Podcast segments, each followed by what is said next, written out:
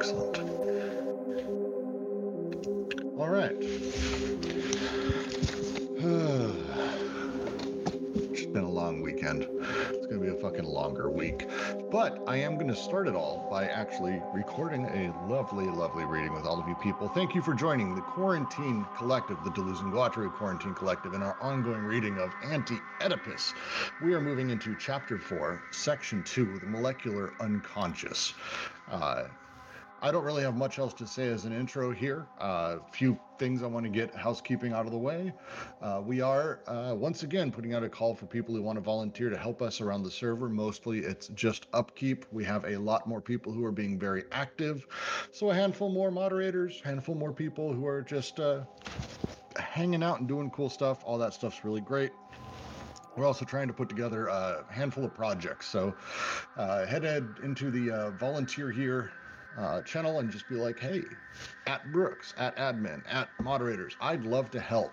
Here's what I can do, and we will listen to you and probably be happy. But uh, with that in mind, let's head into uh, the molecular unconscious, and I'll go ahead and uh, kick off uh, reading the chat, reading the section. What is the meaning of this distinction between two regions, one molecular and the other molar, one micropsychic or micrological, the other statistical and gregarious? Is this anything more than a metaphor lending the unconscious a distinction grounded in physics when we speak of an opposition between intra-atomic phenomena and the mass phenomena that operate through statistical accumulation, obeying the laws of aggregates? But in reality, the unconscious belongs to the realm of physics. The body without organs and its intensities are not metaphors, but matter itself. Nor is it our intention to revive the question of an individual psychology and a collective psychology, and of the priority of the one or the other. This distinction, as it appears in group psychology and the analysis of the ego, remains completely stymied by Oedipus.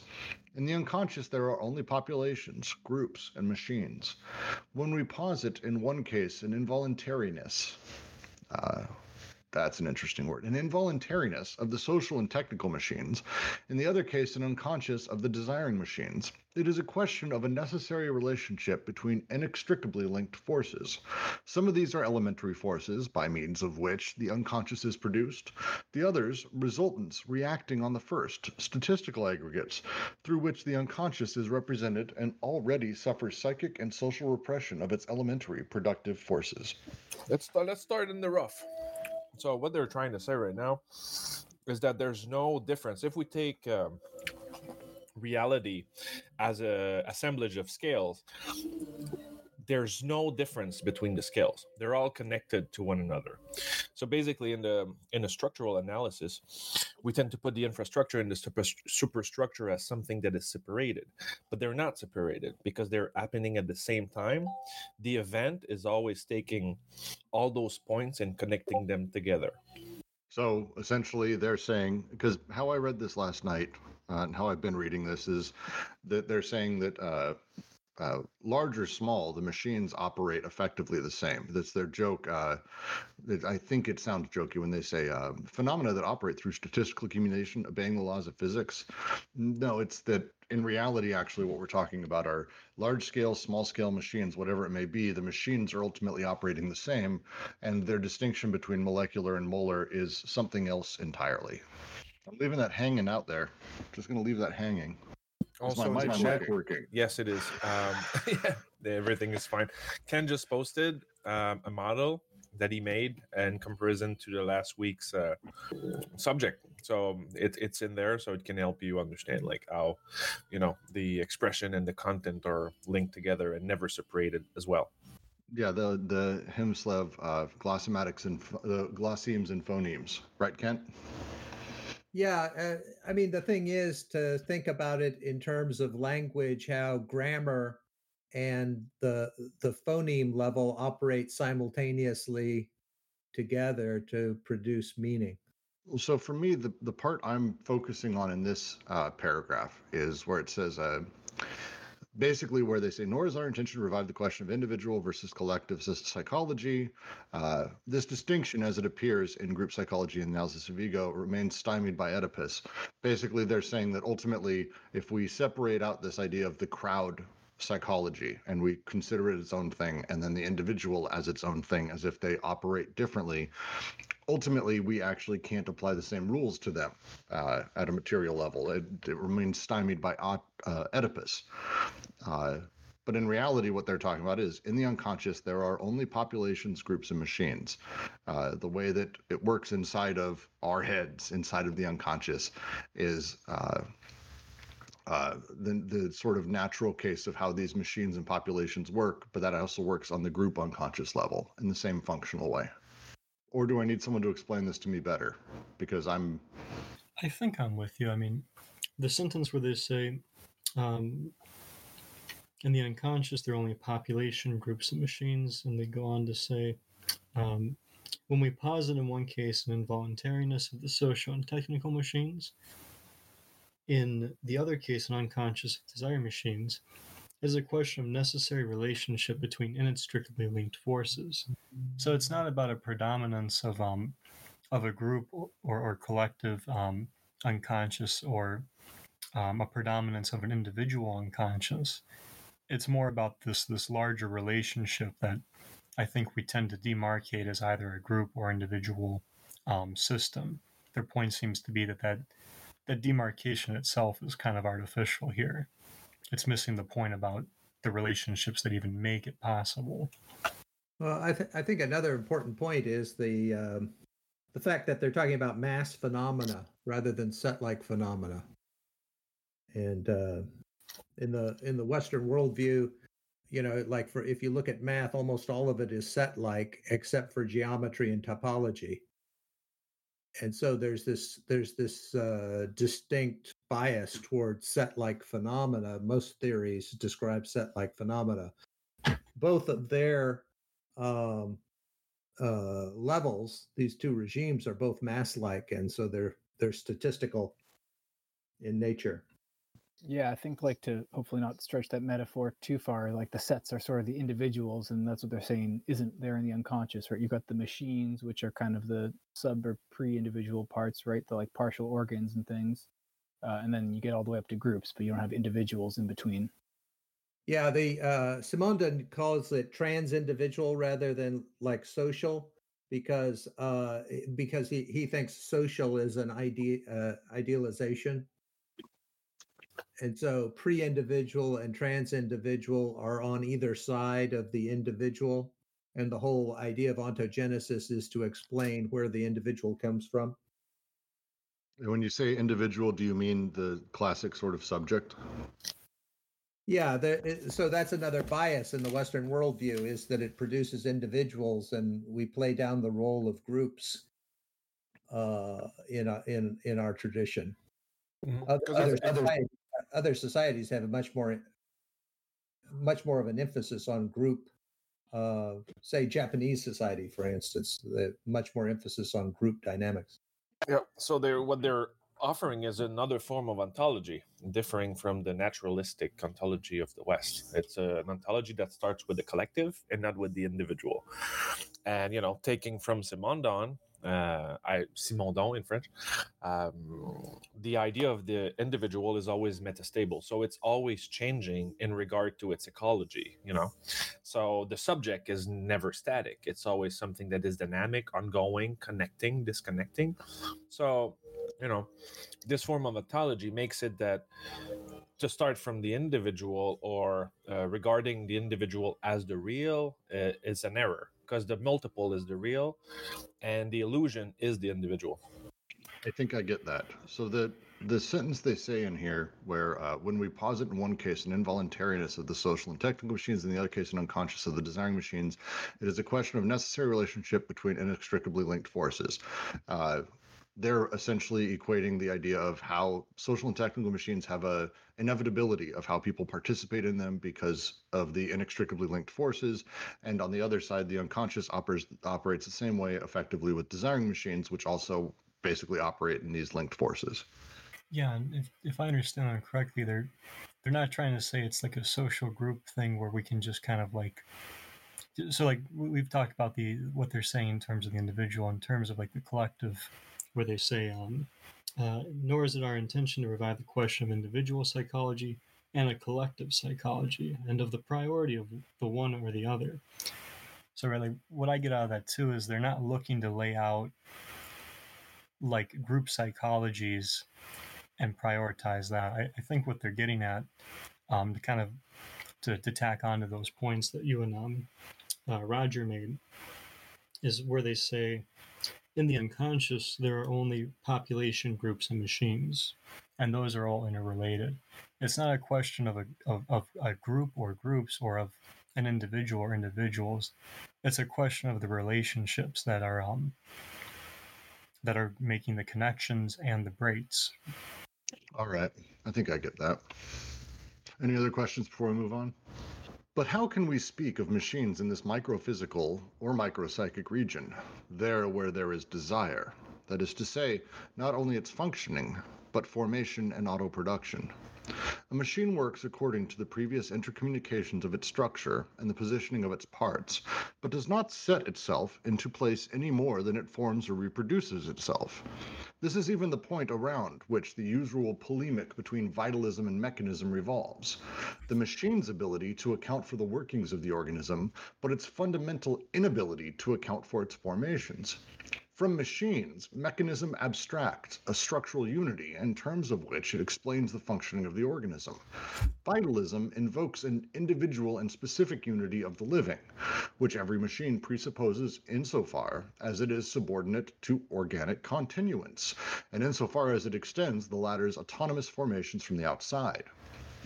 But it should be noted that in one way or another, the machine and desire thus remain in an extrinsic relationship, either because desire appears as an effect determined by a system of mechanical causes, or because the machine is itself a system of means in terms of the aims of desire. The link between the two remains secondary and indirect, both in the new means appropriated by desire and in the derived desires produced by the machines. Roger, since we have you here, I do want to ask about uh, that first sentence, the wording, if you happen to have a translation, Lou, maybe you too. The the the term autoproduction is an awkward word in English, and I don't really know what they mean by it. What is the sort of text around that? Uh, let me find it. I have the text open. Just let me find it because I was not following uh, in French, but uh, I'll come back to you in like five minutes. It's, it's just the first sentence of the second paragraph there. So, so autoproduction is um, called autopoiesis, and Maturana and Varela came up with a theory of autopoiesis, which was kind of a like an existential biology that focused on the organism uh, rather than the species. So my question would be then, um, obviously they're talking about where desire functions, it's formed, but autoproduction as a concept, what does that mean in a con- contrast to functioning and formation? What is the third sort of pillar they're talking about there then? Well, a- autoproduction is something that produces itself, and what Uh, Maturana and Varela said was that if something's going to produce itself, then the cognition has to be uh, fused in with the, uh, you know, the, the plan has to be internalized. And so, uh, and, and and there's another term uh, related to this called auto, autogenesis. So that, that kind of like explaining how an autopoietic system can bootstrap itself. Yeah, n- uh, not only that, but uh, in some sort of sense, uh, this uh, notion of uh, autopoiesis uh, or autoproduction fo- uh, follows the notion of uh, Erwin Schrödinger's um, neg entropy, like the negative entropy, because uh, when a system is autoproducing itself, it, it upholds its own complexity in relation to uh, its uh, environment. So it's not only about the physical parts that are always uh, reproduced in itself, but it's more of uh, a functional and a complexity uh, view on the complexity of a system that is always uh, upholding uh, its own inner mechanisms and tries to to balance it out with uh, the surroundings. Yeah, and I just say that in, in contrast with the formation, that means how something is taking shape, but not really like how it itself comes to be, which is what Otter Production's getting at. When they contrast uh, a little bit later, the idea of uh, machinic versus vita- vital- vitalism, uh, mechanism versus vitalism, I think is what they say. Um, vitalism, conceptually, they say it invokes an individual and specific unity of the living, which every machine presupposes. Uh, it should be noted one way or another, the machine and the desire thus remain in an extrinsic relationship, either because desire appears as an effect determined by a system of mechanical causes, or because the machine is itself a system of means in terms of the aims of desire. Uh, as a way of looking at vitalism, I'm I'm kind of not seeing what their critique is. I feel like I'm on the verge of it, though. That vitalism is a, the core idea that living things are inherently built different than non-living things, that there's something, some special spark or something like that. Is that a short version of it? Kind of.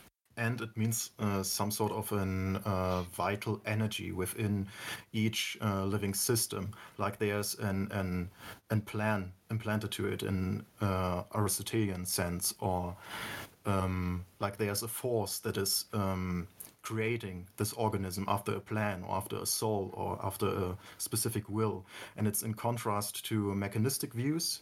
And I guess they both try. Uh, uh, Deleuze and Guattari try to uh, contrast their notion um, to uh, against mechanism and vitalism, because vitalism evokes some sense of an individual that is already producing itself uh, and that is uh, in a hierarchy above the um, production forces of matter and is controlling this. And in mechanism, uh, there is no subject, and there's only uh, outside forces uh, that are arranging elements. And they are against both of these notions, as I understood it. And I, I won't say it correctly, but uh, Élan Vital is absolutely Bergson's big, one of his big things. Uh, so the, the idea of this, and he, he had a specific sort of version of it that I know Deleuze took and ran with. Again, I don't have enough of a background in a lot of what he's talking about, Bergson, when he talked about this vital force that makes things live and all of that. Um, but yeah, it's it's it, it definitely comes from Bergson, at least on that side of things. Hmm. Might be a thing we save for tomorrow. Any other comments before we move on to the next paragraph? Jack?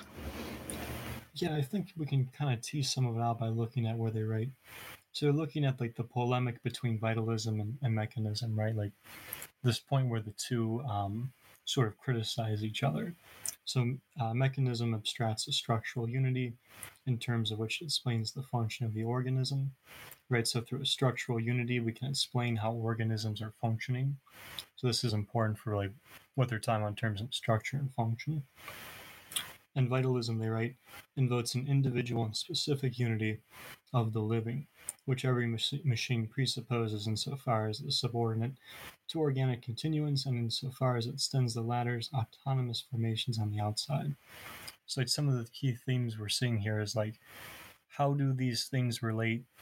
Um, right, so like with structural unity, they're gesturing toward like a, a sort of collectivity and the sort of organizing factor of that. But with the vitalism, they're also looking at, um, well, with, with both the mechanism and the vitalism, they're also looking at how these individual parts um, kind of animate, right? So, like, I, I think part of what they're getting at is, like, why is it that when desire flows through things, they, this desiring um, production, right, and the, the question of production itself, or rather the force of production itself takes place. So, um, if I'm remembering Bergsonism, uh, Deleuze's book on Bergson at all correctly, kind of when when Deleuze was talking about this, he changed uh, Bergson's original sort of mentality around the whole thing was that life has this uh, special vitality that is, for lack of a better word, I will just call it spirit. Um, And I know that's a loaded term in philosophical circles, but it's kind of the spark that life has uh, that had definitely wasn't material. And Deleuze didn't do well with things that weren't material. So he basically pulled it back and he said uh, instead that Uh, there actually is a material reality to vitalism, and that it's a thing that, that by by being alive, that sort of presupposes that you have this sort of uh, thing inside of you. And I'm from reading this paragraph and the previous one, it feels like what he's referring to is kind of a machinic spark that is created by the machines that are necessary inside of living things. It's sort of a Uh, the, that thing that he's talking about when he says, uh, uh, because desire appears as an effect determined by a system of mechanical causes, or because the machine itself is a system of means in terms of aims of desire. That desire, that flow that is coming from the living things, is very much sort of how he talked about what Bergson was sort of speaking of, if I remember my Bergsonism right, which I'm not sure I do. Um, So it was a, but it was definitely trying to make more a materialist version of Bergson's sort of uh, a little bit more wild ideas of that spark. Yeah, and if I if I understand this correctly, like desiring production is flowing in relation to things. That's why I think they're calling it like extrinsic or an extrinsic relationship, such that that, that flow is right. So it's not just moving in, in channels with these things; it's affecting them. And and that's kind of how I think, like, what you're calling the machine at spark kind of uh, not only ignites, but kind of, um, if, if I'm understanding what we're calling auto-production correctly, how that kind of auto-production kicks off. Um, I'll continue to the next paragraph. A profound text by Samuel Butler, The Book of the Machines, nevertheless allows us to go beyond these points of view. It is true that this text seems at first merely to contrast the two common arguments, the one according to which the organisms are, for the moment, only more perfect machines, whether those things which we deem most purely spiritual are anything but disturbances of equilibrium in an infinite series of levers, beginning with those levers that are too small for microscopic detection. The other, according to which machines are never more than extensions of the organism. The lower animals keep all their limbs at home in their bodies, but many of man's are loose and lie about detached, now here and now there, in various parts of the world. But there is a Butlerian manner for carrying each of the arguments to an extreme point where it can no longer be opposed to the other, a point of non-difference or dispersion. For one thing, Butler is not content to say that machines extend the organism, but asserts they are really limbs and organs lying on the body without organs of a society which men will appropriate according to their power and their wealth, and whose poverty deprives them as if they were mutilated organisms. For another, he is not content to say that organisms are machines, but asserts that they contain such an abundance of parts that they must be compared to very different parts of distinct machines, each relating to the others, engineered in combination with the others. But just mentioning, Doug, uh, you might want to turn your mic sensitivity down, hearing you breathe. Um, so to, is anyone familiar with Samuel Butler? I'm going to guess Kent is. I'm just throwing that out there, but is anyone, is anyone familiar? uh, no, I'm not. Oh, Kent, you just, I mean, come on, man. So Samuel Butler's completely unknown then. Um, I, I, I'm, I'm not familiar with Butler. Uh, oh, okay, he was an English poet in the seventeenth century. Uh, he, oh no, he, there, he there are two Erewhon. Samuel Butlers. There's oh. an English uh, poet in the seventeenth century and Samuel Butler, a novelist in the nineteenth century. Yeah, oh, Samuel, Samuel Butler wrote Erewhon. Oh, okay. No, so he's, he's straight poet. He's straight poet then. No, he's the novelist. Yeah, this would say prose.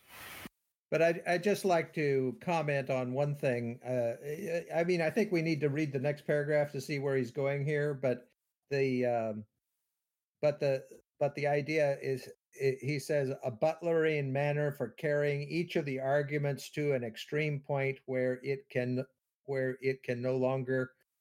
Uh, be opposed to the other, the point of non-difference or dispersion. Well, that that's, um, uh, you know, they're attributing to Butler uh, what Deleuze does in Difference and Repetition, which is to find the internal representation of the trans transcendental and then push it to its limit.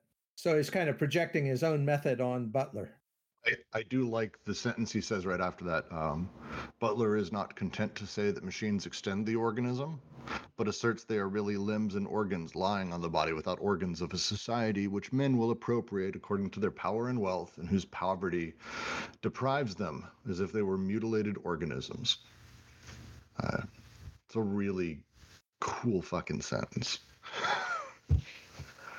The idea that basically we're just part of continuous machines, and uh, they are as attached to us as anything else. It's a really, really cool little sentiment. I think I'm going to have to read through Book of the Machines. Uh, thanks for that link. Let, uh, we have a link in there, uh, the chat, for anyone who wants to dive in a little bit deeper to Butler. Any comments further on this paragraph? Because I think we're going to have to put a pin in it, read the Book of the Machines, and come back to it and review tomorrow, is going to be my guess, unless anyone wants to dive in and give it a shot. Lou, did you want to say anything about the um, the passage you uh, posted? Um, I've just looked up, like, um, in the Cambridge Companion to Deleuze, um, Eugene Holland has a chapter on... Um, Um, on Deleuze and psychoanalysis, where he talks about um, Bergson and the relationship of Bergson to Deleuze's critique of psychoanalysis. And I've just um, uh, control F'd for um, Elan Vital and found this passage where they basically say that um, if we think about uh, desiring production as libido and of social production as labor power, we can understand them both as expressions of a single energy source. As a second approximation, we can consider to be actually akin to and conceptually derived from Nietzschean will to power and Bergsonian élan vital.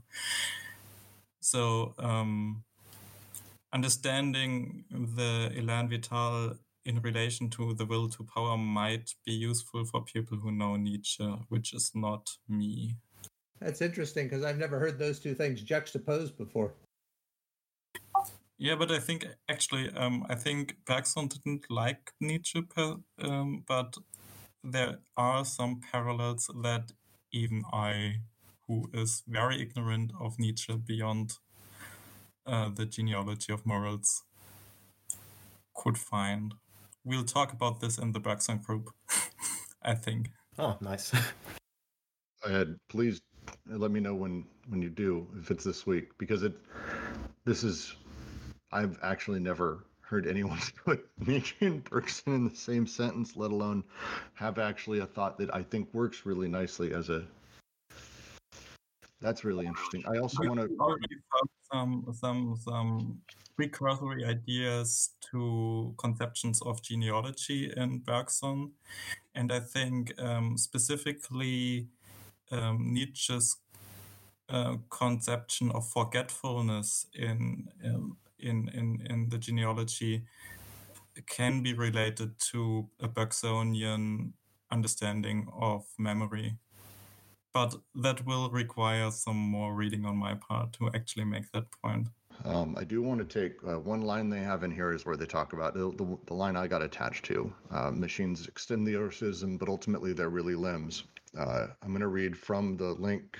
Uh, I, I finished the, what you sent over, Kent, and there's one line I want to make sure I read, a little mini paragraph.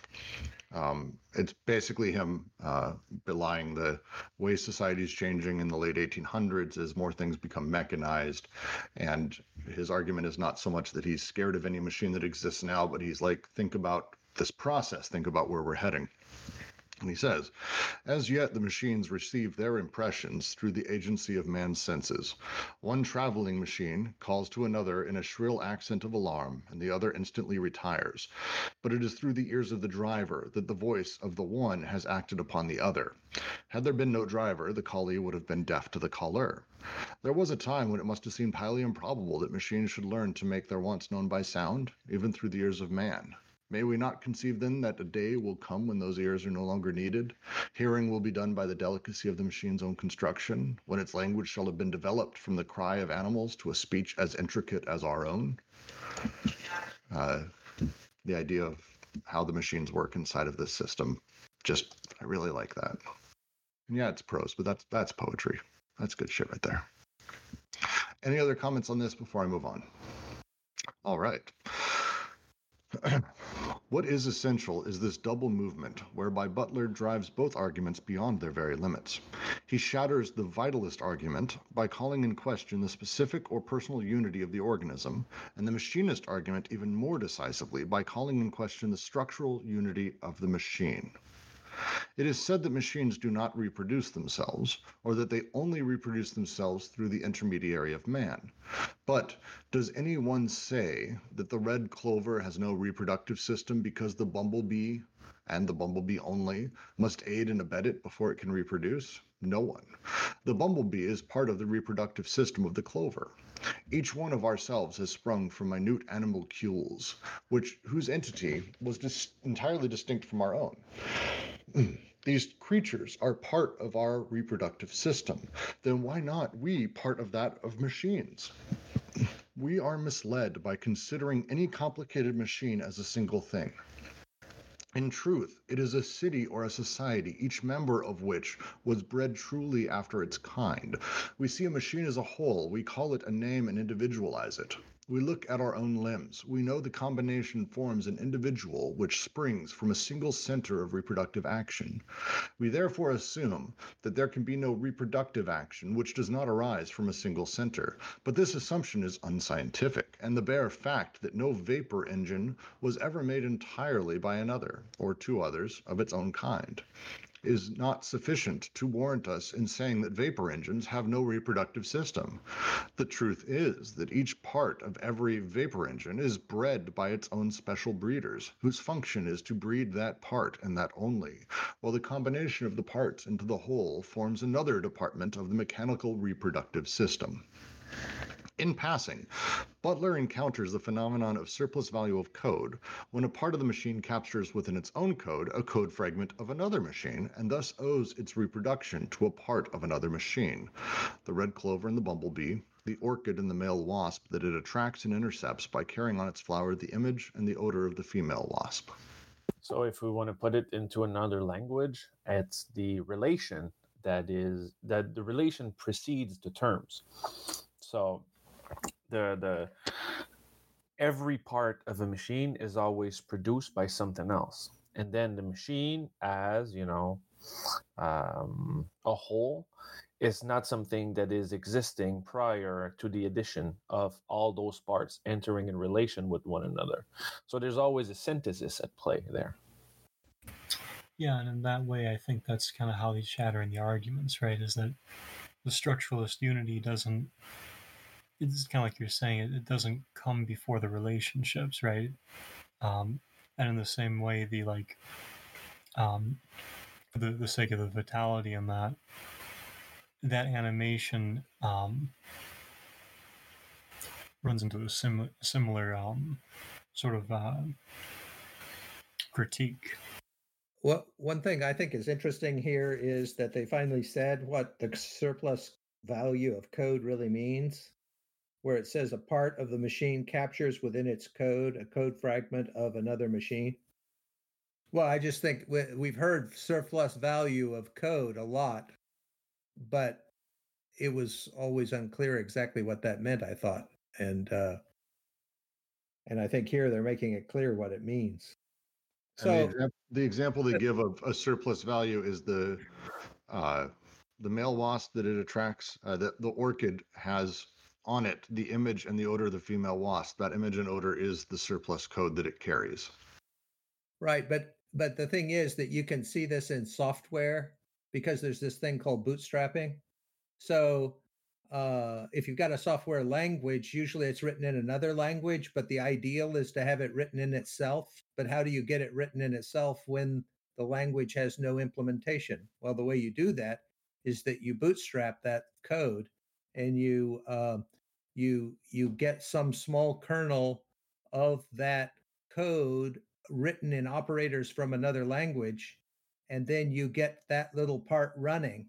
And then once you have that little part running, you you keep adding parts of the code written in its own language, and you expand out from there until the, the that language is implemented in itself. And so that that is exactly what they're saying here. It says, so says part of a machine captures within its own code a code fragment of another machine. So that's that's what's called bootstrapping in software. I'm going to ask a really stupid question so it can clarify for other people who have. Hey, hey, don't, don't shit. That's, that's shit. Okay. But like, okay, some of us have been brought up into Marxist thinking. So, you know, when we talk about the surplus value of something, surplus value is the difference between the amount uh, that is uh, that is made through the sale of a product and the uh, the amount um, that it costs the owner to to produce uh, this product. So what I'm saying, what, what I'm saying here is, so actually the plus value of an entity or, you know, uh, a machine is being coded by another one. It's it's really difficult for me to move from one form of thinking to this one. Well, it's it, it's kind of like uh, how how do you get an emergent thing to occur? We want a new language to exist. How do we get that language to exist written in itself? So the way we the way we do it is we import a little bit of code from a language that's already implemented, and then we work out from there, implementing each part of it in this core that comes from the other language until the whole thing is implemented in itself. And then what they do, and then that that that produces something which is very inefficient. Then you go through and you start optimizing it on the assembly language level. Okay, but if if we if we take this ontology as an ontology of production, because that's what uh, Deleuze and Guattari are doing, um, so the plus value or the surplus value is something that is produced. It's it's a part of the production. So does that mean that the part of this production that is still abstract into the first machine is integrated into the codification of a second, saying that the second one plays into the production of the surplus value of the first machine? So basically the assemblage of both is producing a surplus. Is that what they're trying to say there? Well, it I, seems so. It, it seems so. It seems like it, it seems what they're so, trying to say is that, uh, you know, where surplus value is usually just an excess, but here the excess is producing something emergent. Okay. And, okay. And I, I think that's the difference, which is interesting. I mean, I I never really understood what they were talking about until we got to this line. Yeah, because in economic uh, language, the plus value is uh, something that you can just take away. You know, it's just a surplus. It's something external to the machine. But what they're saying here, it's internal to the reproduction factor of this machine, but also it's it's internal to the relationships to other machines. That's that's how I read it. That there is a uh, let's take the. the the car producing machine, which is a dude in a factory in a factory and the capitalist who puts money in to make it run. At some point uh, he's going to have money spit out of that machine that is the excess value, right, that has been produced. Uh, that is, in this case, part of another meta machine, which is the larger sort of car company machine, which allows things to be created and replicated in a larger situation. So we just, it's a, they talk a little bit earlier about where the problem being that we basically see a complex machine as being unto itself instead of part of larger machines or sort of hyper connected into another larger machine setup. And I think what I'm reading when I hear about uh, this surplus value of code, when part of machine captures within its own code a code fragment of another machine, uh, that excess capital that would be left over is actually that very thing right there. That's the code fragment of another machine, but it's a larger machine that has that smaller machine's code fragment now as part of it that allows reproduction. What's interesting about this is that it helps us understand what the surplus value of flow might be. Because if you if you just read it and say uh, a part of a machine captures within its own flow the flow of a fragment of another machine. So if you substitute flow for code, then it's basically saying that when you have flows within flows, that's the surplus value of flows. And that's yeah. differentiation. and that no uh, machine is self-contained. It's always depending on other machines, like uh, the flower and the bee. Like there's the, the all this coding in the flower uh, with all the um, reproductive organs, the female parts, the male parts, the production of pollen, uh, but it needs this code, this this tendency of a bee to fly to uh, uh, a sweet substance, to to uh, inherent a part of this code to to uh, develop its own reproductive system. So so these two codes become intertwined and and uh, are independent. Uh, yeah, uh, not independent. They are depending on each other and are intertwined. So in interdependent. Interdependent. Thanks. Uh, I can be useful for some things. Uh, any other comments on this paragraph before we move on? Because I think it's we're about to see more about the desire and how it flows in this. I want to make sure we get to it. To it. Yeah, I think that uh, Doug just said uh, that's differentiation, and I think that we should always uh, keep this in mind because that's what they're describing right now. Differentiation is uh, uh, not reproduction of the same, but uh, reproduction and coupling. It's it's not replication, it's reproduction. There's a difference. Uh, to continue. At this point of dispersion of the two arguments, it becomes immaterial whether one says that machines are organs or organs machines. The two definitions are exact equivalents. Man is a vertebromechanate mammal, or as an amphibian Ophidian parasite of machines. Whatever. That's terrible. That's terrible writing. The two definitions are exact equivalents. Man as a vertebromechanate animal, mammal, or as an ophidian parasite of machines. What is essential is not the in the passage to infinity itself, the infinity composed of machine parts or the temporal infinity of animalcules, but rather in what this passage blossoms into. Once the structural unity of the machine has been undone, once the personal and specific unity of the living has been laid to rest, a direct link is perceived between the machine and desire. The machine passes to the heart of desire. The machine is desiring and desire machined. Desire is not in the subject, but the machine in desire.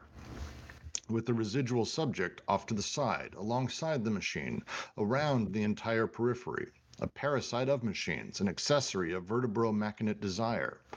In a word, the real difference is not between the living and the machine, vitalism and mechanism, but between the two states of the machine that are two states of the living as well. The machine taken in its structural unity, the living taken in its specific and even personal unity, are mass phenomena or molar aggregates. For this region, reason, each points to the extrinsic existence of the other, and even if they are differentiated and mutually opposed, it is merely as two paths in the same statistical direction. But in the other, more profound or intrinsic direction of multiplicities, there is interpenetration, direct communication between the molecular phenomena and the singularities of the living. That is to say, between the small machines scattered in every machine and the small formations dispersed in every organism. A domain of non-difference between the microphysical and the biological, there being as many living beings in the machine as there are machines in the living. Why speak of machines in this domain, when there would seem to be none, strictly speaking, no structural unity, nor any preformed mechanical interconnections? But there is the possibility of formation of such machines, in indefinitely superimposed relays, in working cycles that mesh with each other, which, once assembled, will obey the laws of thermodynamics, but which, in the process of assembly, do not depend on these laws, since the chain of assembly begins in the domain where, by definition, there are as yet no statistical laws. At this level, functioning and formation are still confounded, as in the molecule. And starting from this level, two diverging paths open up, of which one will lead to the more and or less regular accumulations of individuals, the other to the perfectings of the individual organization whose simplest schema is the formation of a pipe. And there's a footnote which uh, I can read, but I'm going to take a break and open up to everyone this. Jesus, that's a long paragraph. So that's the point where Doug explains us thermodynamics, I think. I think. Yeah. So um, so um, so there and there's a state where, you know, we can escape thermodynamics, which is really puzzling to me.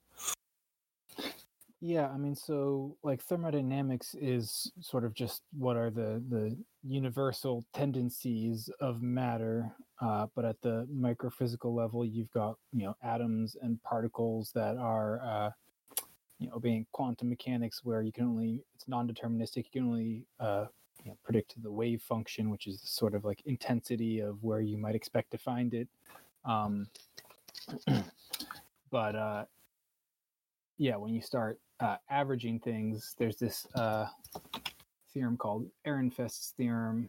I'll drop a link in the uh, chat uh, that says basically when you average things, you from quantum mechanics, you get the laws of classical mechanics back.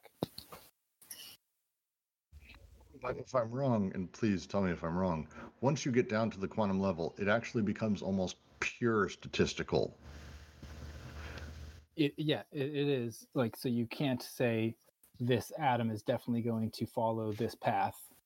Uh, you can only say it's got probabilities for different uh, paths. But they're, then they're saying that this is at the microphysical level, this is where the formation is occurring, right? It's, you know, atoms combining and things like that. Yeah, if, if I'm understanding, Doug, um, it seems to me what they're getting at is that um, thermodynamics does not explain nor govern necessarily how the assemblages happen, but it does help us understand, and it provides a kind of unification of what those assemblages are going to do, um, kind of with these relationships having been established. Uh, in quantum mechanics, there's superposition and entanglement. Um, Entanglement is kind of like a mixture at a distance of different things that seem to be discrete to us. And superposition is where you're in the same, uh, two different states at the same time. Yeah, entanglement is like, well, yeah, so entanglement is sort of a, um, when you've got like two different things, they can have a uh, combined state in which like neither one's individual properties are well defined. You can only talk about like their properties relative to each other, but not like what either one of them is necessarily doing. And uh, and that is you that that that works because of quantum superposition, because you can have uh, different combinations of things that uh, you know um, you wouldn't just be able to get with a classical picture of one or the other there by itself. So I'm, I'm going to ask, uh, I I wonder if their uh, metaphor, allegory, whatever you want to use here, does stop at the molecule level. And after that, they, I know that at this time it was really fun to talk about, for philosophers to talk about all the things that they could think of when it came to quantum mechanics and all that fun stuff. But when they talk about uh, this point of the molecular, where uh, and they, they talk about it as if you, you can't really have machines at this point in the way that we traditionally know them, um, because this is kind of the, the pure level that things are just what they are, the domain of non-difference between microphysical and biological. Um, When there was, why speak of machines in this domain when there was seemed to be none, no structural unity or any preformed mechanical interaction, interconnections. Um, the, they go into the, actually there are at some level when these things, you know, the working cycles that mesh with each other, the superimposed relays that em, em, embrace the laws of thermodynamics at the molecular level. Um, Uh, but which in the process of assembly do not depend on these laws, since the chain of assembly begins in the domain where by definition there are no statistical laws. When you've just got uh, a, a molecule of carbon monoxide, that's not so much about statistics at that point. You just have a molecule of that.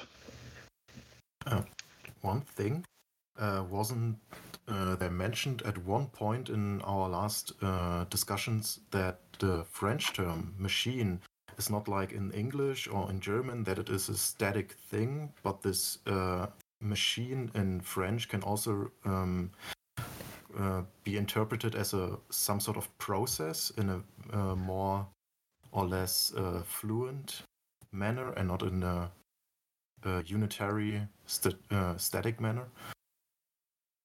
Yeah, I think uh, they they began to use not use the term machine. They later on started using the term. Uh, uh, uh, what is it? Uh, starts with an A. Um, um, assemblage? Assemblage? Assemblage, assemblage. Thank you, thank yes. you. Uh, because you know, in French, uh, I think maybe maybe it changed. You know, it's been it's been a while, but the way we use machine in French is basically the same thing, the same way we use it in English. Oh. But I want to hammer this nail again because that's all I do in these talks. When they talk about uh, co compenetration, co compenetration in French, which is, I think, in English, interpenetration. This is really this is something we need to keep in mind because uh, it's not interrelation between two entities. It's the entities that are penetrating one another. Without, you know, the phallic sense that, you know, you probably are thinking of, but it's the penetration of the flux that goes through the entities that are in contact and in relation. So, you know, we don't, we're not stuck with the idea of the subject, and we're not stuck with the unity of each entity because they are being decomposed and recomposed through uh, their relation. Yeah, and I was going to add that I think another reason they kind of stop at the molecular is because they don't want to go down to like an individual atom, right? It's not about a difference between an individual and a collective. Uh, you know, I mean, it turns out that even when you get down to the level of an atom, there are, you know, uh, the, the subatomic realm of quarks that are sort of interpenetrating each other. Uh, but, you know, I think... Yeah, and and the, yeah, and you're right. And the ontological model of Deleuze and Guattari like starts with the molecular, so it starts there. There's no before that. So one of the questions we had uh, early on about this, someone wanted to make sure that we really talked about uh, that last sentence. Uh, the other two perfectings of the individual organization, whose simplest schema is the formation of a pipe. Uh, what is meant by that? I interpret that as meaning uh, uh, literally just essentially a hose that things fly through, uh, that doesn't actually impede or deal with what the the flows that are going through it. It just allows total pass-through, the simplest schema.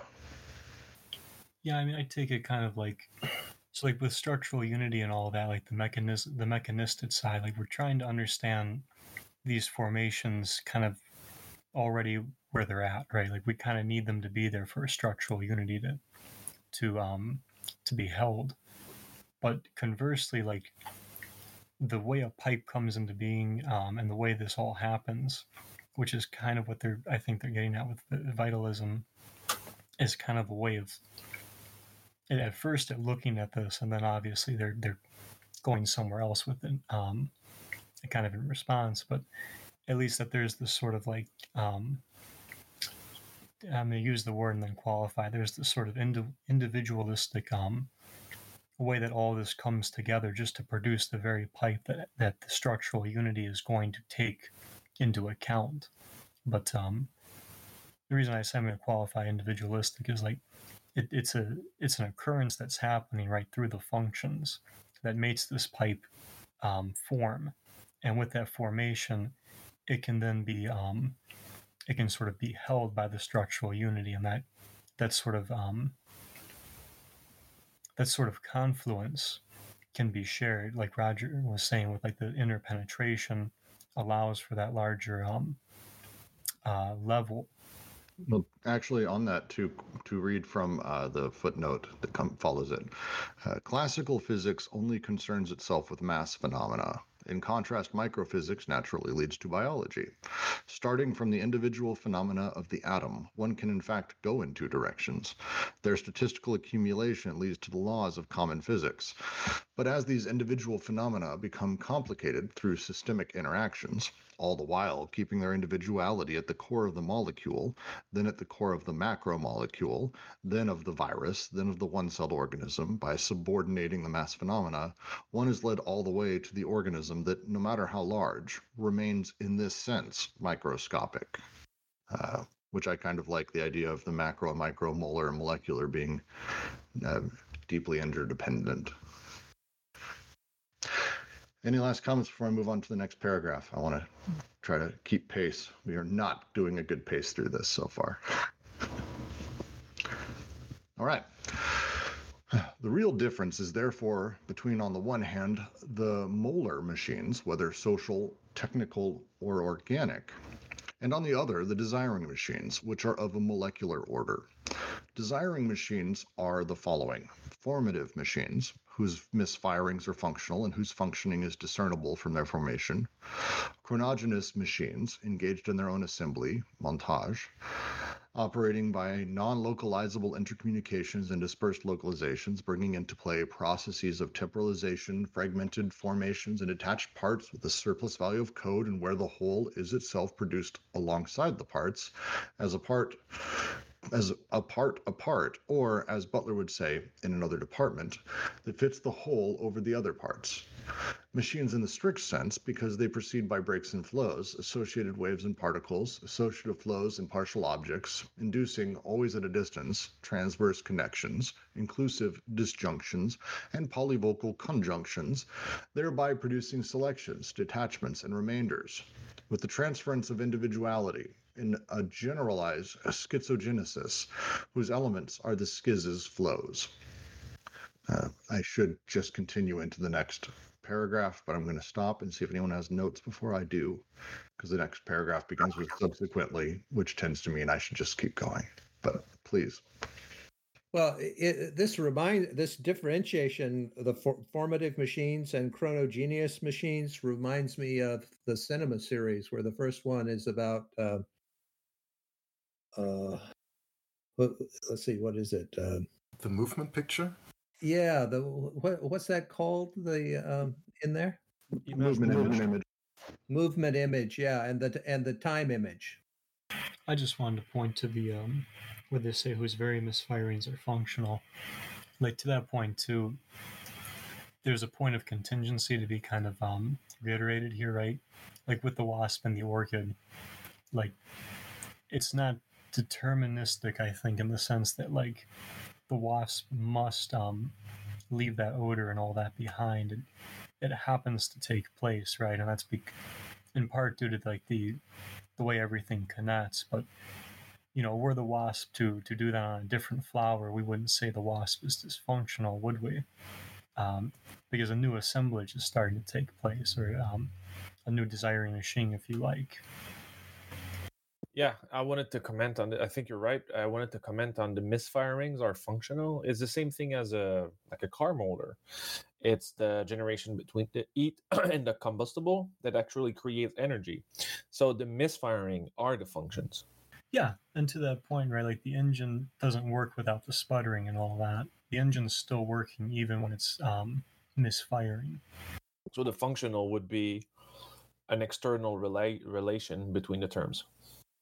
I, I just like to mention that in uh, Lacan, his uh, seminar eleven, he, he defines uh, desire as a montage.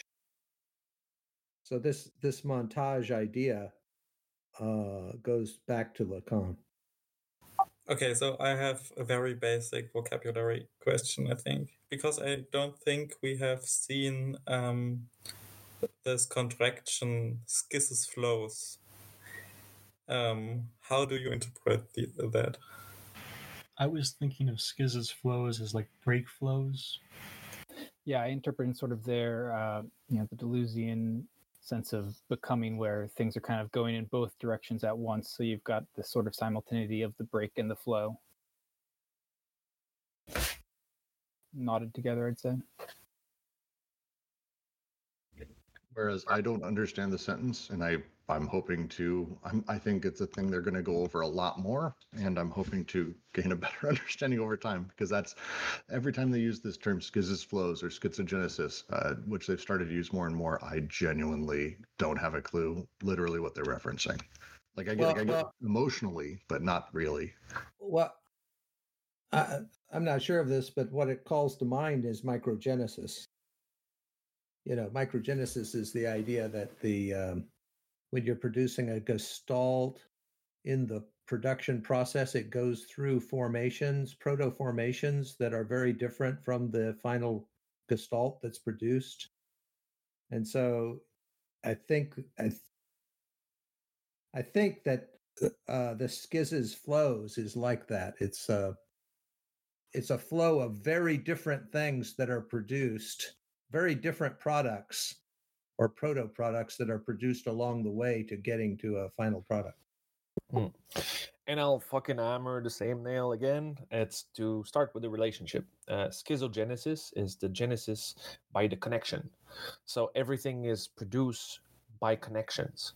So the the flux schizes or uh, the fluches, I don't know how they say this in French either. So all the elements of um, a schizogenesis would be uh, f- interconnected flux, if we want. Yeah, and to, to expand on that, if we, because this is a ridiculously long sentence, right? This is the kind of sentence that your editor normally throws out. But if we kind of back up, right, there, it looks to me like what they're trying to lay out is how the molecular and the molar sort of co-develop one another. And they're they're doing that with, they're expanding on form by linking that back to desiring machines and talking about how form comes with the misfirings and the firings. They're laying out how, like, chronogenuous machines, so we're talking about how like how the assembly de- um, interacts with time, right? Uh, bringing into play processes of temporizations, fragmented formations, and detached parts, right? So like, there's a spatial aspect there, I think, too, but sort of like how there's how this is interacting with time and how time is kind of part of the assemblage itself. Um, At least those would be the two basic parts before they go into their first semicolon. Or I'm sorry, their second semicolon. So, so this is interesting, this part, because it says, uh, you know, that they because they proceed by break flows, associated waves and particles. Okay, so they're referencing quantum mechanics, and then to that they're saying associative flows and partial objects. And then inducing always at a distance transverse connections, inclusive disjunctions, and polyvocal conjunction, uh, conjunctions. So those are the three uh, syntheses of the unconscious. Which gives a material understanding of how the unconscious works. Once again, pushing back to that. Yeah, because desiring machines are formative machines. They... they... take all these different parts and flows and, and put them together in this schizophrenic way, so to say. They're, uh, they are not uh, uh, direct flows in a uh, uh, in a way of uh, a continuity. There are these these breaks that are inherent to it. Yeah, and I, I struggle, struggle a little, but, little bit with but, but, but the breaks, oh, on, but the, sorry, the breaks are inherent to the process, is the continuity that is an image of what we see because we we make a like a mental synthesis of like what we're perceiving. But what's fundamental are the breaks and not the continuity. Yeah, because you it, they, they both are like codependent, so to speak, but um. I want to say, too, to that point, um, since they're talking about schiz's flows and because they, they're very distinct with the inclusive disjunction, the polyvocal conjunctions and that, it sounds like, too, they're talking about, um, like they're talking about a, a specific assemblage, which seems to be like um, the syllog- so obviously the syllogistic uses, I think, but also the syllogistic uses in the schizophrenic, um, in a, in a Uh, continuous schizophrenic flow, which I think is how they get the schiz's, schiz's flows, is like with these flows and breaks, it's happening in the schizophrenic uh, distinction, not the paranoiac, I think. Can I actually say, let's uh, make a note, I'm going to make a note of that, and let's discuss during the review tomorrow, because we are behind, and I'd rather, like, it's a great chapter, but I'm not sure I want to do two to three weeks of it, so let's keep charging ahead. Um... Subsequently, rather, we should say, on the other hand, when the machines become unified at a structural level of techniques and institutions that give them an existence of visible, as visible as a plate of steel, when the living, too, become structured by the statistical unities of their persons and their species, varieties, and locales, when a machine appears as a single object and a living organism appears as a single subject, when the connections become global and specific, the disjunctions exclusive and the conjunctions biunivocal, then desire does not need to project itself into these forms that have become opaque. These forms are immediately molar manifestations, statistical determinations of desire and of its own machines. They are the same machines. There's no difference in nature. Here as organic, technical, or social machines apprehended in their mass phenomenon, to which they become subordinated. There as desiring machines apprehended in their submicroscopic singularities that subordinate the mass phenomena. That is why from the start we have rejected the idea that desiring machines belong to the domain of dreams or the imaginary, and that they stand in for the other machines. There is only desire and environments, fields, forms of herd instinct. Stated differently, the molecular desiring machines are in themselves the investment of the large molar machines or of the configurations that the desiring machines form according to the laws of large numbers. In either or both senses of subordination, in one sense and the other of subordination. Desiring machines in one sense, but organic, technical, and social machines in the other. These are the same machines under determinate conditions.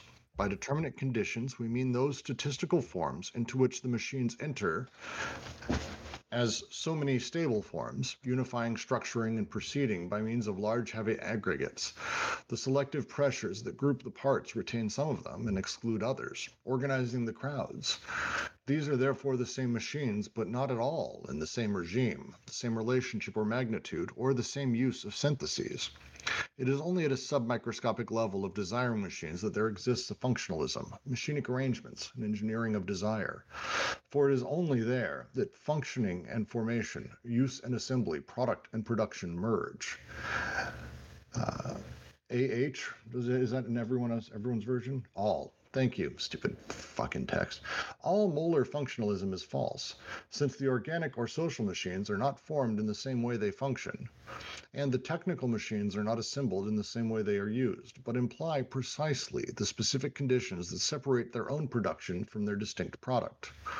Only what is not produced in the same way it functions has a meaning, and also a purpose, an intention.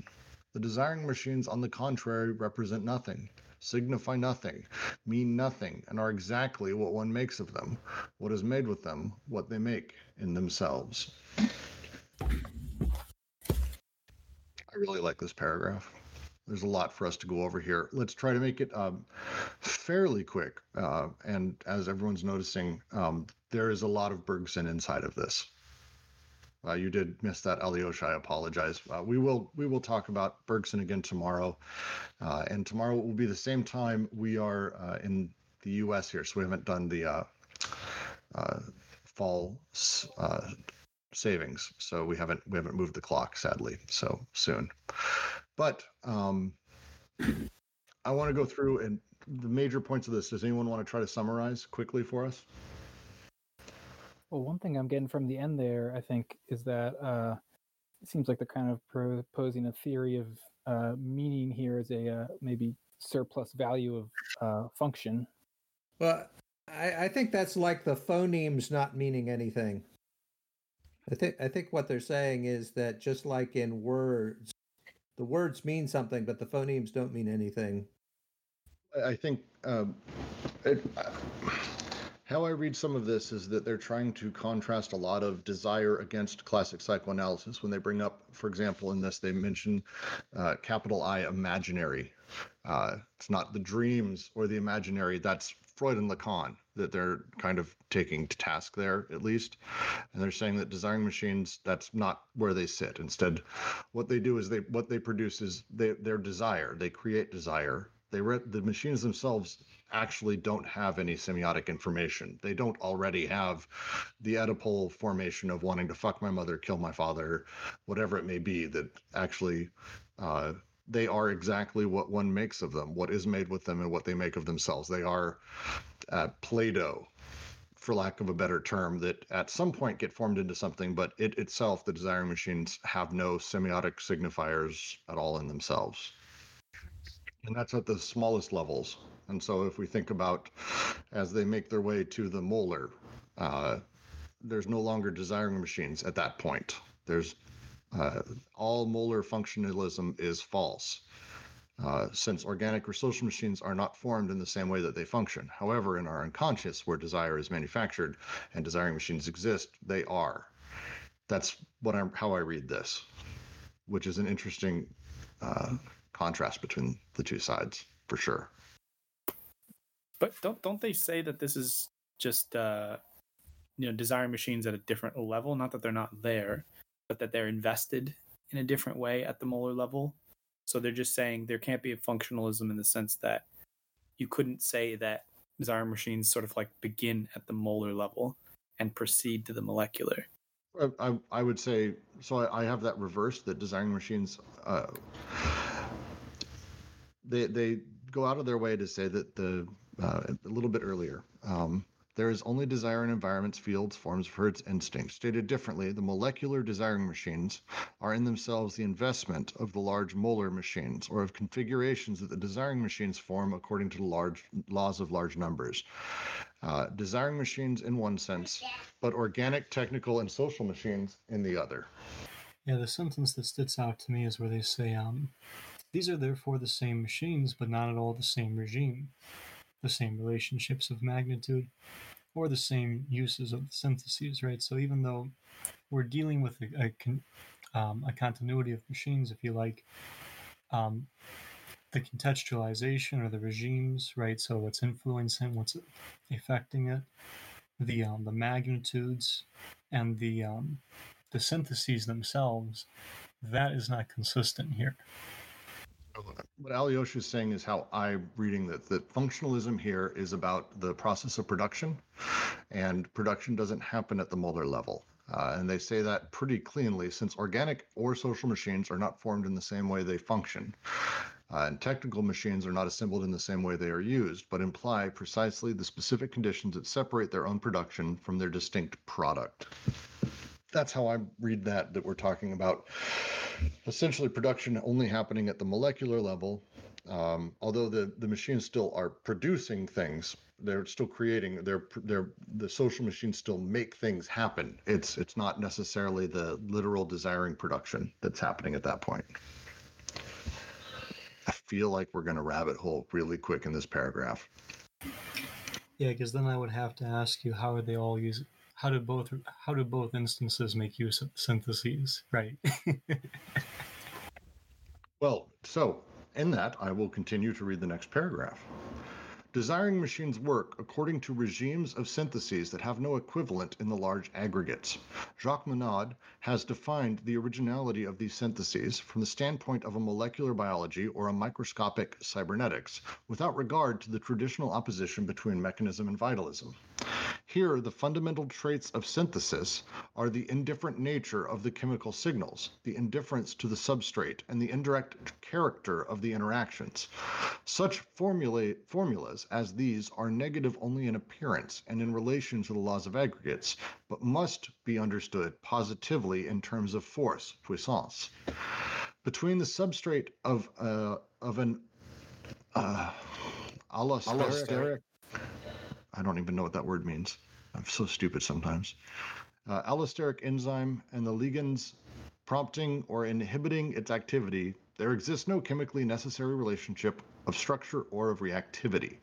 An allosteric protein should be seen as specialized product of molecular engineering, enabling an interaction, positive or negative, to come about between compounds without chemical affinity, and thereby eventually subordinating any reaction to the intervention of compounds that are chemically foreign and indifferent to this reaction.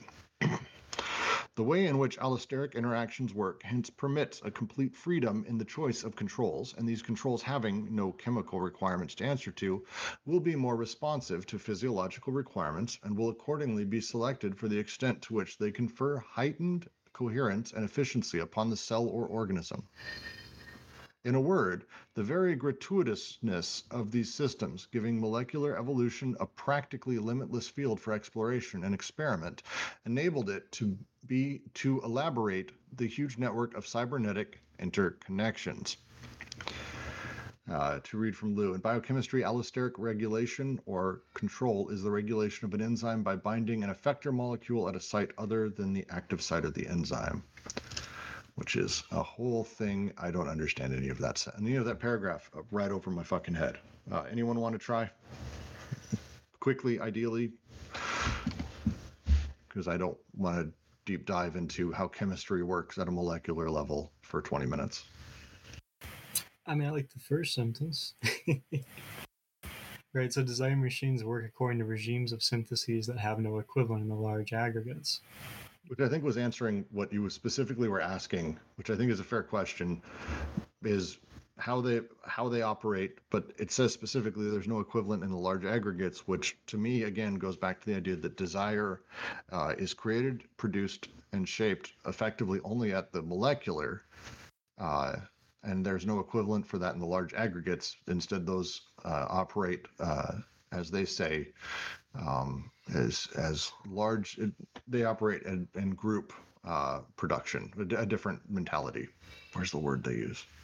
And social and technical machines. Thank you. Yeah, the reason I asked that question, though, is it does seem to me that as we scale up to like the social machines, we're still dealing with desiring production, and we're still dealing with a regime of syntheses. But the regime of syntheses we're now dealing with as we scale up is not the regime of syntheses that we're dealing um, with as we scale down, to say it kind of simply. Yes, that's a really good way to put it. I think we ought to read the footnote.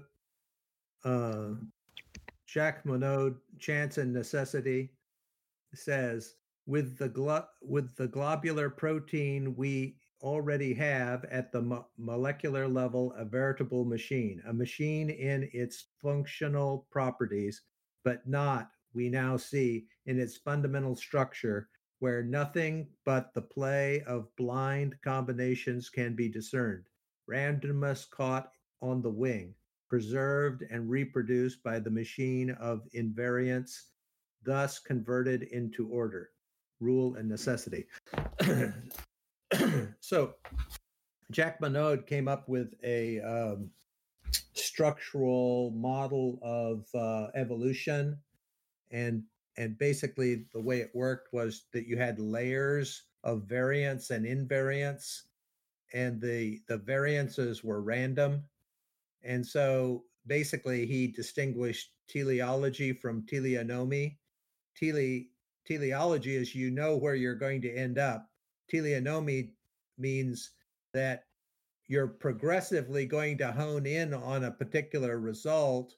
You don't know what that is from the from the beginning, but eventually you get to a particular a particular uh, result. That's called teleonomy by Monod.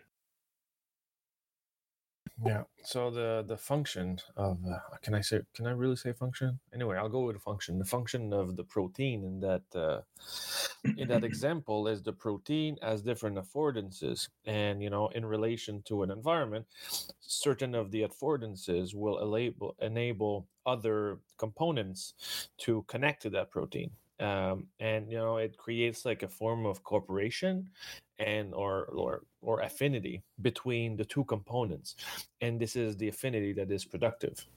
And it's, you know, we cannot really know where it's going, and there's no teleology of the protein. It's only through the assemblage of the protein that we can know where it's going.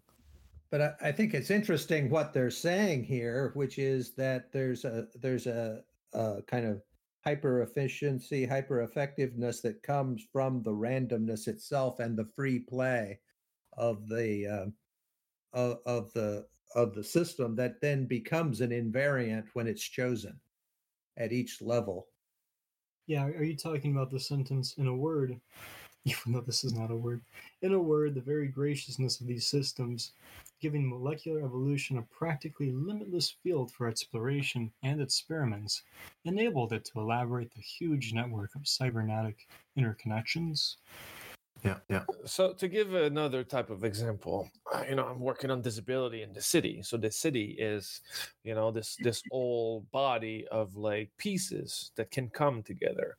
But the possibilities within the city are structured in a way, but also are dependent on the emergence of the connections that happen on the street level, you know, on either the the the, the person with their environment or the information field or urbanism and all of that. So so basically what they're saying is, is the same kind of thing. There's the affordances of the environment, and the people will use those affordances, and we don't know how the city will continue to structure itself. So there is a form of structure, and what is considered to be randomness, it's it's not that much randomness. It's possibilities that are offered by the prior structuration. So and but the, the structure of the city is emergent rather than given into a transcendental field and printed upon reality. I really like your use of the word emergent there. And if that is the case, right, so one of the implicit points from that, like uh, in a conclusive way, is that if structure structure is emergent, structure does not sit above all as a regulating factor. And in the same way, structure is not um, is not immutable. Exactly, but the structure can demand functions, though, and that's the thing. That's the other side of the of that coin. No disagreement there.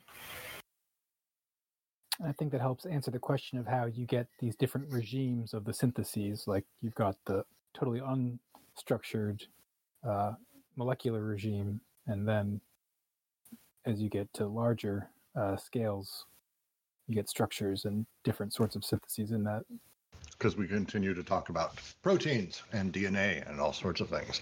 How, starting from this domain of chance or of real inorganization, large configurations are organized that necessar- necessarily reproduce a structure under the action of D N A and its segments, the genes, performing veritable lottery drawings, creating switching points as lines of selection or evolution. This, indeed, is what all the stages of the passage from the molecular to the molar demonstrate, such as this passage appears in the organic machines, but no less so in the social machines with other laws and other figures. In this sense, it was possible to insist on the common characteristic of human cultures and of living species, as Markov chains, aleatory phenomena that are partially dependent. In the genetic code, as in the social codes, what is termed a signifying chain is more a jargon than a language, composed of non-signifying elements that have a meaning or an effect of signification only in the large aggregates that they constitute through a linked drawing of elements, a partial dependence, and a superposition of relays. It is not a matter of biologizing human history, nor of anthropologizing natural history. It is a matter of showing the common participation of the social machines and the organic machines in the desiring machines. At man's most basic stratum, the id, the schizophrenic cell, the schizomolecules, their chains, and their jargons, there's a whole biology of schizophrenia. Molecular biology is itself schizophrenic, as is microphysics.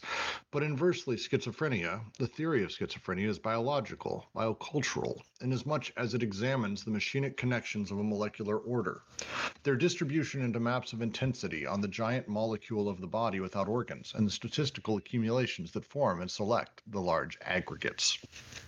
Uh, I'll bring the first point about the jargon and um, the language. The jargon is something that is organic, not organic in the sense of the biological, but the jargon is how uh, speech is, be- not speech, but a form of local language is being developed by the interaction of people. But the language is its its structuration into something Uh, more constant, but the jargon is always moving, always losing pieces and gaining more pieces. I'm gonna. I'm sure Kent is wanting to bring up Hjelmslev here in his talk about uh, phonemes and graphemes, where they talk about literally the the vehicle of the sound that is used. That's very much what you're talking about, the organic part of language that is cultural and handed down and things like that, versus the literal content of the sign. It's a very different beast. It's fascinating when you start breaking them apart like that. This this part is very much talking about that uh, when they use the terms Markov chains, aleatory phenomena, partially dependent. Uh, a lot of this is through that sort of theory of language. What do you guys make of this sentence? A man's most basic stratum, the id, the schizophrenic cell, the schizomolecules, their chains, and their jargons. So the, the way that I would uh, kind of think about that is that, um, you know, you have molecules, but then there's these macromolecules. uh, in biology that can be very big, and they can be uh, chains of molecules uh, hooked together, and they fold up. And and a lot of times their folding is a very important uh, uh, part of their functioning. And so when you when you think about it, you have the molecules, you have the chains of molecules that make up macromolecules, and then the jargons. I, I would say that those are like protocols, um, and and and we know. Uh, I mean, after this book was written, you know, only recently, uh, there's the whole thing of the epigenome, where the where the D N A gets marked, and the expression of the genes is uh, either Uh, enhanced or suppressed by the marking that uh, is based on uh, the environment. Mm-hmm. Yeah, as I'm reading, it seems like, so we usually like, right, Freudian psychoanalysis, we're going to talk about the id and the unconscious of like a person, right? As like this sort of like desiring epicenter of, or something they're about, right? Something kind of uh, comparable with like Zeus in Greek mythology, uh, as Great Salyer discusses it. But yeah, I, I think I agree with you, Kent, because like right here they're saying like they're kind of inverted and say no, the id is not so like individualistic, right? It's a stratum uh, for man, or at least we think about it as a stratum for man. It's constituted by the schizophrenic cell, the schizomolecules, right, chains and jargons. There's all this stuff that goes into what we're calling an id, which they've now kind of re-territorialized. And the subject would be the ooze of the id, because it's like it emerges, but like as a as a peripheral substance. You know, it's not it's not what gives uh, the individual. The individual is actually being given, but this jargon and connectivity that is within, but also something we don't have directly access. So basically, we are more like the processes that are happening within us than the way we think that we are. Yeah, to borrow a, a phrase from Foucault, right? In this case, at least, the id is like a glittering surface. Yeah, it's interesting how uh, they use language here uh, as a metaphor, because in, in the uh, realm of uh, Hjelmslev, it's uh, language is p- uh, pure structure. Uh, uh, it's it's purely uh, formational and structural. He doesn't talk about the content or the semantics of uh, language at all.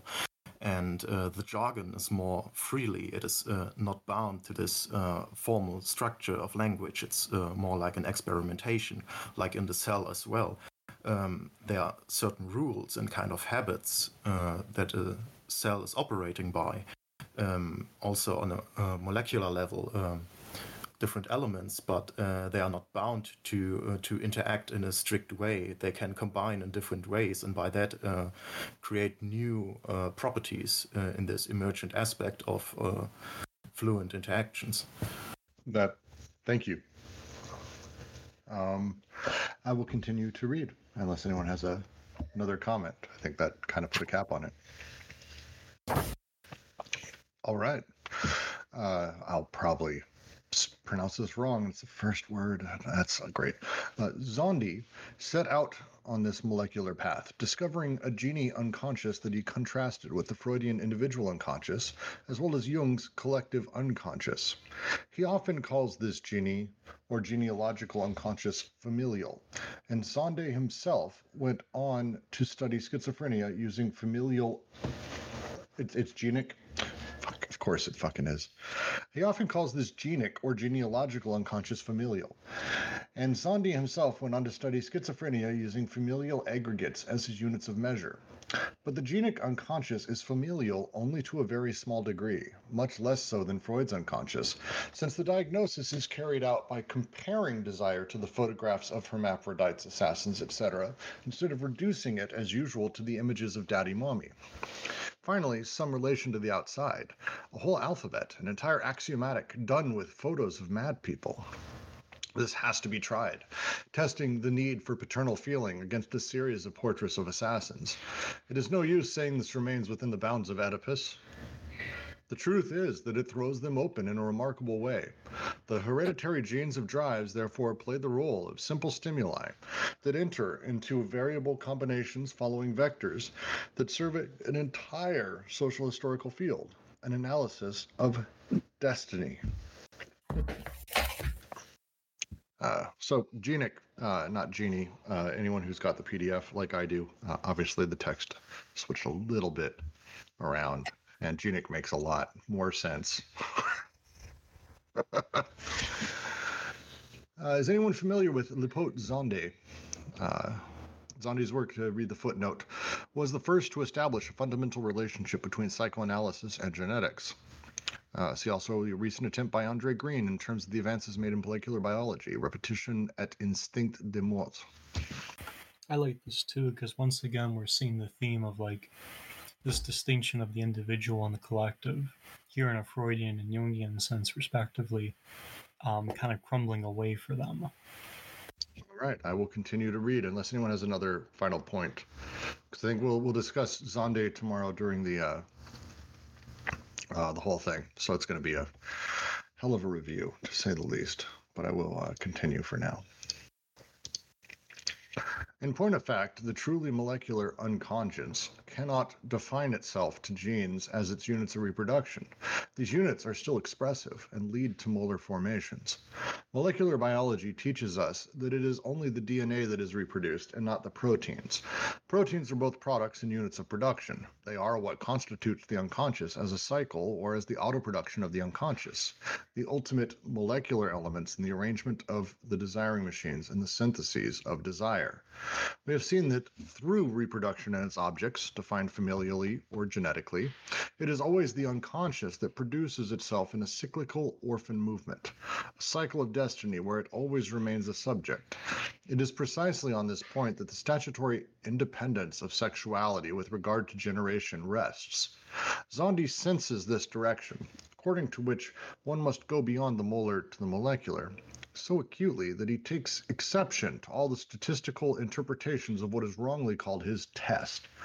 What is more, he calls for going beyond contents towards the realm of functions, but he makes this advance, follows this direction only by going from aggregates or classes towards categories, of which he establishes a systematically closed list. Categories that are still only expressive forms of existence that a subject is meant to choose and combine freely. For this reason, Szondi misses the internal or molecular elements of desire, the nature of their machinic choices, arrangements, and combinations. He also misses the real question of schizoanalysis. What drives your own desiring machines? What is their functioning? What are the syntheses into which they enter or operate? What use do you make of them? And all the transitions that extend from the molecular to the molar and inversely, and that constitute the cycle whereby the unconscious remaining a subject produces and reproduces itself.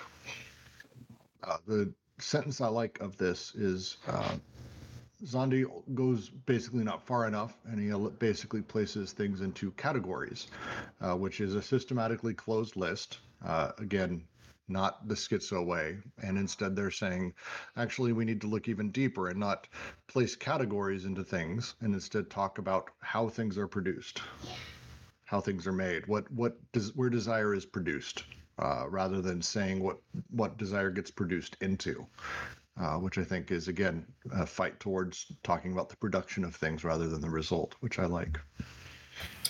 Yeah, and we're back to the theme of the formative too, right? Because part of the part of the critique, as it seems to me, is that like Szondi's trying to lay out um, an idea of uh, formation, right, through through categories being chosen and then um, freely um, freely connected. But th- they seem to take kind of the inverse of that and say, no, no, it's not like it's not that the categories themselves are productive, right? You're taking what's what's happening and now you're kind of placing in a category. Can you just repeat what you just said? Yeah, as I'm understanding it, like the categories themselves are not the form uh, are not uh, the formative. Uh, the categories are ways of dealing with what's already been formed, right? So it's almost like it's starting with the end as though it's the beginning, instead of starting with, you know, wh- what happened and then trying to kind of trace it. Mm, oh, we, we will come back to this tomorrow. I, I think so. I think there's a lot to be discussed. Um, I would like to uh, continue on, though, because I think we're going to go over the two-hour mark. If anyone needs to, you can feel free to drop out, but I think we're going to be able to make it through the rest of this. Uh, but we're going to definitely go over our two hours, so uh, just letting you know ahead of time. Uh, to continue, we use the term libido to designate the specific energy of desiring machines, and the transformations of this energy, numen and voluptas, are never desexualizations or sublimations. So yeah, that's what I was asking earlier. What is libido? There we go. It's the specific energy of desiring machines. Someone, whoever answered that, you nailed it. Thank you.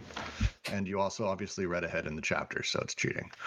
Considering the two ways in which the desiring machines must be viewed, what they have to do with the properly sexual energy is not immediately clear. Either they are assigned to the molecular order that is their own, or they are assigned to a molar order where they form the organic or social machines and invest organic or social surroundings. It is in fact difficult to present sexual energy as directly cosmic and intraatomic, and at the same time as directly social historical. It would be futile to say that love has to do with proteins in society. This would amount to reviving yet once more the old attempts at liquidating Freudianism by substituting for the libido a vague cosmic energy capable of all of the metamorphoses, or a kind of socialized energy capable of all the investments. Or would we do better to review Reich's final attempt involving a biogenesis that, not without justification, is qualified as a schizoparanoiac mode of reasoning? It will be remembered that Reich concluded in favor of an intraatomic cosmic energy, the orgone, generative of a of an electrical flux and carrying submicroscopic particles, particles, the bions. This energy produced differences in potential or intensities distributed on the body, considered from a molecular viewpoint, and was associated with the mechanics of fluids in this same body, considered from a molar viewpoint. What defined the libido as sexuality was therefore the association of the two modes of operation, mechanical and electrical, in a sequence with two poles, molar and molecular, mechanical tension, electrical charge, electrical discharge, mechanical relaxation. Reich thought he had, thus, overcome the alternative between mechanism and vitalism, since these functions, mechanical and electrical, existed in matter in general, but were combined in a particular sequence within the living. And above all, he upheld the basic psychoanalytic truth, the supreme disavowal of which he was able to denounce in Freud, the independence of sexuality with regard to reproduction, the subordination of progressive or regressive reproduction to sexuality as a cycle. I would love someone to explain this one to me. Let me give it a shot. Uh, so at a basic level, what we know is that libido, the energy that drives desiring machines, the specific energy, uh, does get turned into numen or voluptas, which is a sexual energy, right? Am I reading that right? Uh, so they're they're going back to chapter one, sections one, two, and three, where right, right, libido becomes numen, right? So it transforms into the the inscriptive or um the uh, the second synthesis energy, and that transforms into voluptas, which is the third synthesis energy. Right, so there's a flow of desiring production that's um, goes through the three syntheses, exactly. Three syntheses ultimately coming out as sexual voluptas, but it's never desexualizations or sublimations. Yeah, I lost it. That's all I had. Literally just the first sentence, I guess. Um, I'm going to read the footnote uh, for Reich. All of Reich's last studies, biocosmy and biogenetic, are summarized at the end of Wilhelm Reich, The Functions of Orgasm. The primacy of sexuality over generation and reproduction comes to be based on the cycle of sexuality, mechanical tension, electrical charge, which leads to a division of the cell. But very early in his work, Reich approached Freud for having, reproached Freud for having abandoned the sexual position. It was not only the dissidents from Freud who abandoned this position, it was Freud himself in a certain fashion, a first time when he introduced the death instinct and begins to speak of eros instead of sexuality. Next, when he makes anxiety into the case of sexual repression and no longer its results, and more generally, when he comes back to a traditional primacy of procreation over sexuality. Uh, here Reich is obviously referring to Freud's Schopenhauerian or Weismannian texts, where sexuality comes under the sway of the species and the German. The German? No, that can't be right. Uh, for example, on narcissism introduction. This seems like nonsense to me. I don't understand any of that sentence. So I think where we can kind of start here is they're talking about sexuality um, not in a biogenerative way. So like not in a not, not as though it's a question of the procreative or like the biologically procreative. And this is where we're starting to get an answer to, to like learning more about desire and production, right? Because one thing Varun and I uh, go back and forth on is like, how do we kind of understand this desire and production, right? Like what's making it possible and all that? Because like, it doesn't seem to be a first principle. And I think this is kind of what this paragraph is trying to get at, is like that I think we're starting to see how they're, um, we're, we're starting to see that desire and production doesn't quite look like a first principle. Um, I'm going to make a huge highlighted mark around this entire paragraph for us to discuss in the review tomorrow.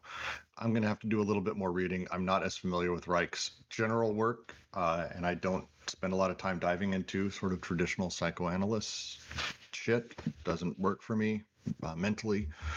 So uh, I'm going to probably look at you, Lou, because for some reason I think you and maybe Triad have a, oh, and Triad just left. Good timing, Triad. I uh, have a better grasp on a couple of these things. Yeah, Lou, you've uh, answered some of this stuff before. You seem to know this. Maybe I'm assuming too much. Maybe I'm just good at simulating understanding. I don't know. Well, fair. Um, I will continue reading, though. We have a uh, getting close. I think we're going to be able to get through this in about a half hour, which is good. If the details of Reich's final theory are taken into consideration, we admit that it is simultaneously schizophrenic and paranoid nature is no obstacle where we are concerned. On the contrary, we admit that any comparison of sexuality with cosmic phenomena, such as electrical storms, the blue color of the sky and the blue-gray of atmospheric haze, the blue of the orgone, Saint Elmo's fire, and the bluish formations of sunspot activity, fluids and flows, matter and particles, in the end appear to us more adequate than the reduction of sexuality to the pitiful little familialist secret. We think that Lawrence and Miller have a more accurate evaluation of sexuality than Freud, even from the viewpoint of the famous scientificity. It is not the neurotic stretched out on the couch who speaks to us of love, of its force and its despair, but the mute stroll of the schizo, Linz's outing in the mountains and under the stars, the immobile voyage in intensities on the body without organs. As to the whole of Reichian theory, it possesses the incomparable advantage of slowing, of showing the double pole of the libido, as a molecular formation on the submicroscopic scale, and as an investment of the molar formations on the scale of social and organic aggregates. All that is missing is the confirmations of common sense. Why, in this sense, why in what sense is this sexuality?